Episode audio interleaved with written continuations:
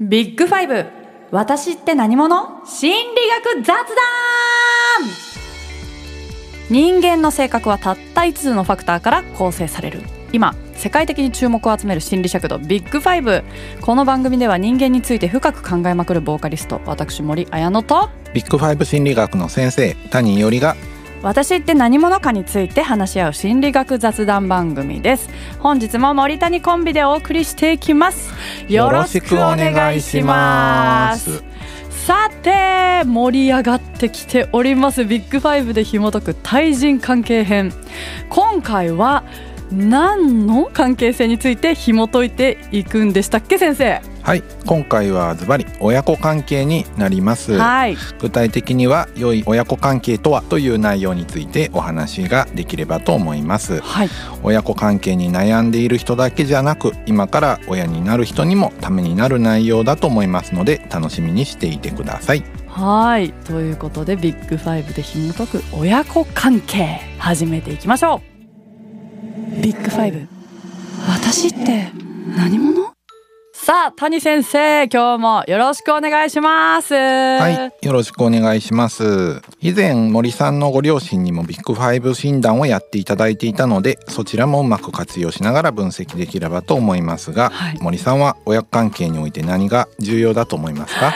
親子もそれぞれすぎるじゃないですか家族間とか、そうですね。だからなんかこれがいいってなんか一概に言えないなってうん。すごく思ってるんですけど、なんか自分のところはこうだけどじゃあ片やあの友達の親子関係はこうだしとか、まあ、いろんな親子関係を見てるんでめっちゃ難しいなって思うんですけど私の考えとしては親子とはいえ一人のそれぞれの人間だからそれを尊重することが大事なんじゃないかなって結構思って親子関係やってます。はい、お互いやはり人間関係として、はい。はい。えー尊重し合うっていうことがね、はい。大事だっていうことですね。はい、もちろん大事です。はい。さあその親子関係なんですけれども前対人関係については社会心理学でですね、はい。よく研究されてるって話をしたんですが、はい。親子関係は発達心理学という領域でですね多く研究がされています。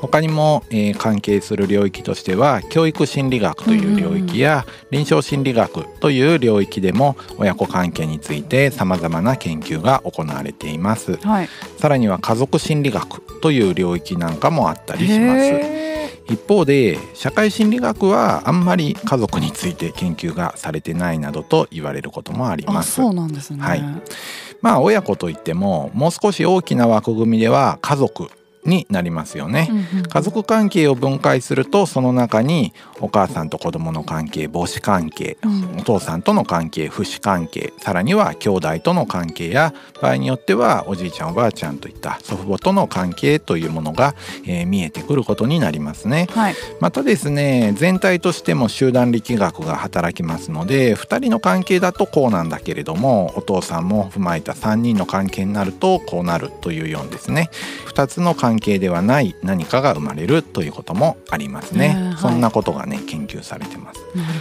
ほど。で今まあ親と子の関係について、えー森さんがですねお互い尊重することが大事だと はい。言ってくれたんですけれども、はいはい。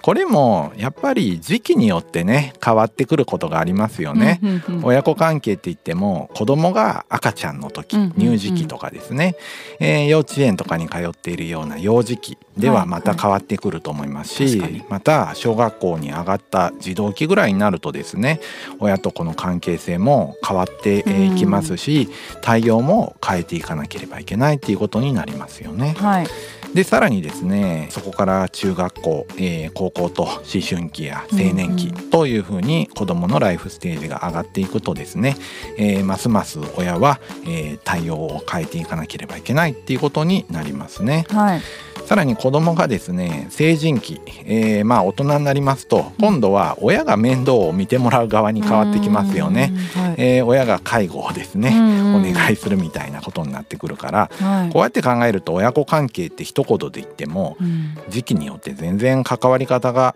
違いますよね。そうですね、うんだから発達心理学っていうことなんですか、その通りですね。ああなるほど。うん、そういうわけでですね結構ですねライフステージによって親子関係の研究っていうのはね変わってくることになります。はいまあ、私たちの最初の人間関係って親との関係から始まりますよね。うんはい。その最初の人間関係である親子の在り方っていうのは、うん。子どもの将来のさまざまな発達や側面にですね影響を与えていくわけですので、はい。これは盛んに、えー昔から研究注目されてき、えー来ております。はい。さて森さんはですね、はい。子どもの頃うん。どんな風に親と関わってきましたか、私が子供の頃ですよね。そうです。小さい頃？そうそう。ーんとう、うん、記憶としては、うん。お母さんにはよく怒られてました。やっぱり。なんか前のエピソード聞いてるとそんなイメージがちょっとありました。お母さんにはよく怒られお父さんは全然怒らなくまあお母さんが怒るからなのかな。まあよく怒られてたなって、うんぐずぐずよくぐずる子供だったんで。なるほどね。うん、で最近もちょうどそういう話をしたんですけど、まあ、弟がいるんですけど私、うん弟が生まれたらやっぱあの私長女なので、親の、まあ、気を引きたくて、まあ、そういう行動ってするじゃないですか、割と子供って。なんか一つびっくりしたエピソード聞いて親から。なんか弟をまあわーってお母さんとか見てて私が一人で公園でブランコ漕いでてわざとパッてブランコの手を離して怖っ。その瞬間をうちの母が見たらしくて、はいわざと自分でブランコの手を離して3歳ぐらいででわざと転んで「えー!」って注目を浴びたくてやってたっていうエピソードを聞いてやばいと思っすて、ごいですね。はい、ちょっとあの話それましたけど、はいお母さんにはよく怒られて そういうことですね。ははい。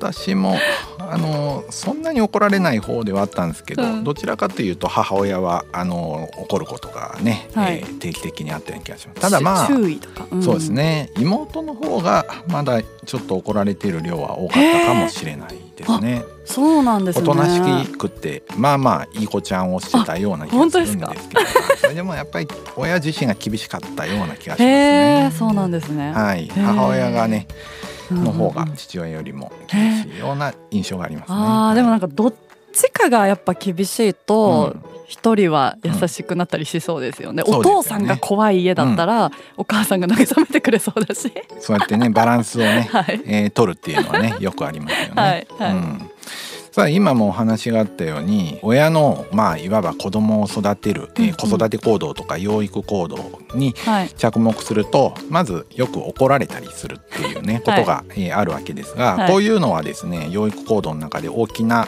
枠組みとしてはうん。統制というふうに言われてしつけとか指示とかですね、はい。あるいは、えーちょっと、えー厳しい、えーまあ、言葉の投げかけで、まあ、罰とかをね、与える叱責したりする。のは、うんこういうのはねしつけとか統制などとね、うん言われております。うんはい。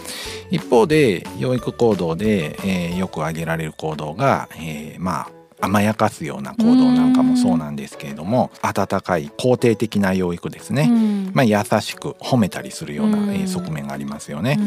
まあ統制するかあるいは褒めるか、うんうんえーそしてもう一つがですねはい。相手の意思を尊重する行為を自立支援などとね、おーえーはいはいはい。言っています、あなたがしたいようにしますよ、えーしてくださいねとか、うん。干渉しないよっていうのはね、うんうんうん。えー自立支援の養育ということに、えーなります。でこの親の養育行動についてまあこのお父さんはすごく褒めるんだったらうん。肯定的養育が多い人になるし、このお母さんはすごく子供に厳しいしつけをするんだったらうんうん。統制行動が多いというふうに評価されるんですけへれども、えなるほいろんな研究で親の養育態度とビッグファイブの関係性を調べた、えー研究があります。どおー待ってました。うん。ビッグファイブここでですね。ここで出てくるんですよね。そうすると親がですねすごくこの協調性が高いと養育行動全てにですねうん。増える増加のえー傾向があるという、えーそういう結果がですね30ぐらいの研究をもとにした、えー分析で、えー見られています。協調性がだから養育行動に大きく影響を与えているということですね。そうなんですね。はい協調性が高い親はよく褒めるしよく叱るし、うん。自立支援もよくするっていうことですから、えー、すべてなんですね、うんそうなんですよ。それがすごい、うん。びっくり。お世話を焼くんですよ。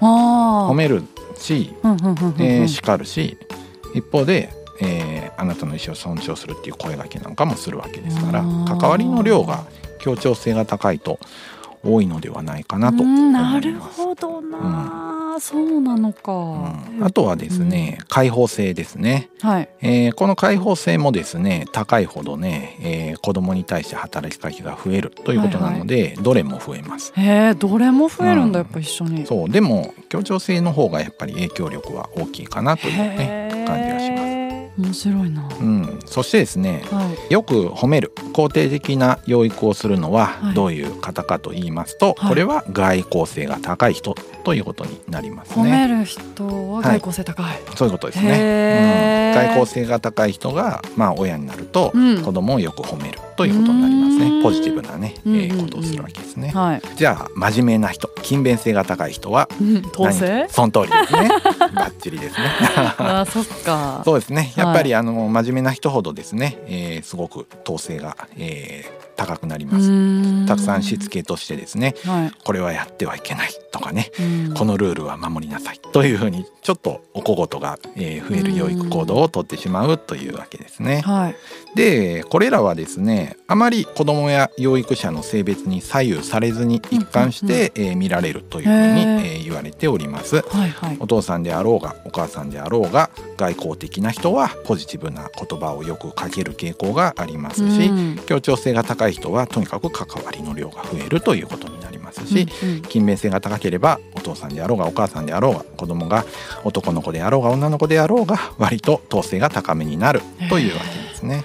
そっか、あーでも勤勉性とその外交性の話はすごいなんかすんなりああそんな気がするって思ったんですけどそうですね。この協調性高いと全部が上がるなんかそれが びっくりしました。神経症傾向は出てきてませんねそうですね。はい。神経症傾向は弱いえーマイナスの関係性がありまして、うん。神経症傾向が高いほどそれぞれの養育行動が減ります、えー神経症傾向高いとですねあんまり褒めないし、えー厳しく統制もしないし自立支援もあんまりしないということですね。神経症傾向高いと？そういうことです。はい。意外。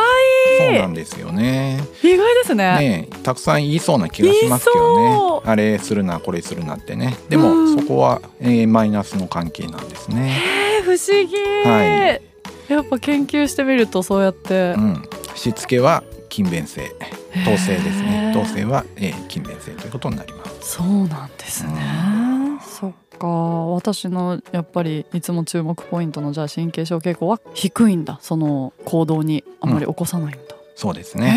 へえ、面白い、そういうことです。はい、でその養育行動を介してですね子どもの社会適応っていうのが影響を受けるというふうに言われてまして、はい。まあ、たくさんですねこの肯定的な養育たくさん褒められれば褒められるほど、うんうん。まあ、自尊心が高くなるとかですね、うんあとは適応状態が良くなる、うん。まあ、メンタルヘルスに対してね、うん。子どものメンタルヘルスにいい影響があるといった話があります。はい。この統制しつけはですね、はい。あまりやはり高すぎれば高すぎるほどですね、うんうん少し子どもが萎縮してしまったりするような、えーことがあります。うんうんでもやっぱりこれはあのなければなかったでですねあまりにもね自由すぎるということになりますから。そうですよね、えーはい。程よいのがね良はい。いというふうに考えられております。はい。でこの自立支援っていうのはね、はい。子どものですね自立性自己決定が、えーうん。できるようになるのを促すということになりますから、うん。まあ、こういう性格の人はこういう養育行動をしやすくって、うん。こういう養育行動をすると子どもがこういうふうに育つよといったね研究が、えー行われております。へでまあ母親の影響も父親の影響も両方ともねあるんですけれどもどちらかというと母親の影響が強いというですねうん研究結果が得られております。そうなんですうん。ねなんだかんだでねうん。母親の方がねうん。関わる時間は長いことが、まあ、全体的には多いからかもしれないですね。確かに今ねあのパパもうん、ね育休とかだんだんね取る社会にはなってきてますけど今までのやっぱ研究の中だとやっぱりお母さんの方がうん、ね子供にかかってる時間が多いのかもしれないですそうよね。ですよね。はいはいうん自立支援ってのがなんか褒めるとか叱るよりもなんか難しそうだなって思いますね。そうですよね、やり方としてね、うん。ちょっとどうやって声かければいいのかとかね わからないですし。難しそうですよね。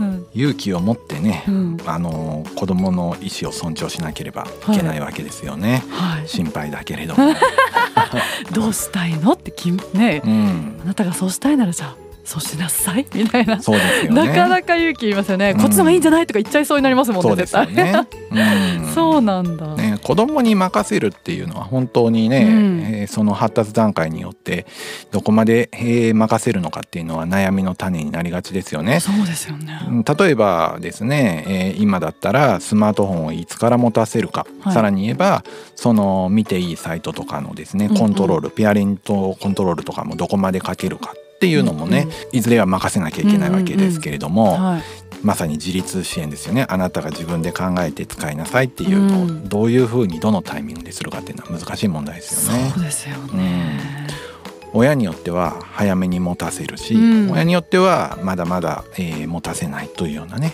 こともありますもんね。はい、うん。なるほど。あ今あのじゃあ、えっと母親だったり父親の、まあ、性格、うん。ビッグファイブの、まあ、傾向だったり、うん。こういうじゃあ性格だと褒めやすいとかしつけが結構厳しそうとか、でそれによってどんなこうどんな風に子供が育つかっていうなんか親側の影響、うん。親の育て方の影響の話を主にお聞きしましたけどそのじゃあいざその子供子供のビッグファイブ子供の性格がその逆にその親にどんなうん。影響を与えたりとかみたいなその研究はあるんですか、はい。これはすごいね重要な話になりますよね。うん。今までの話になるとやはり親の責任がすごい、えーうん重大だと。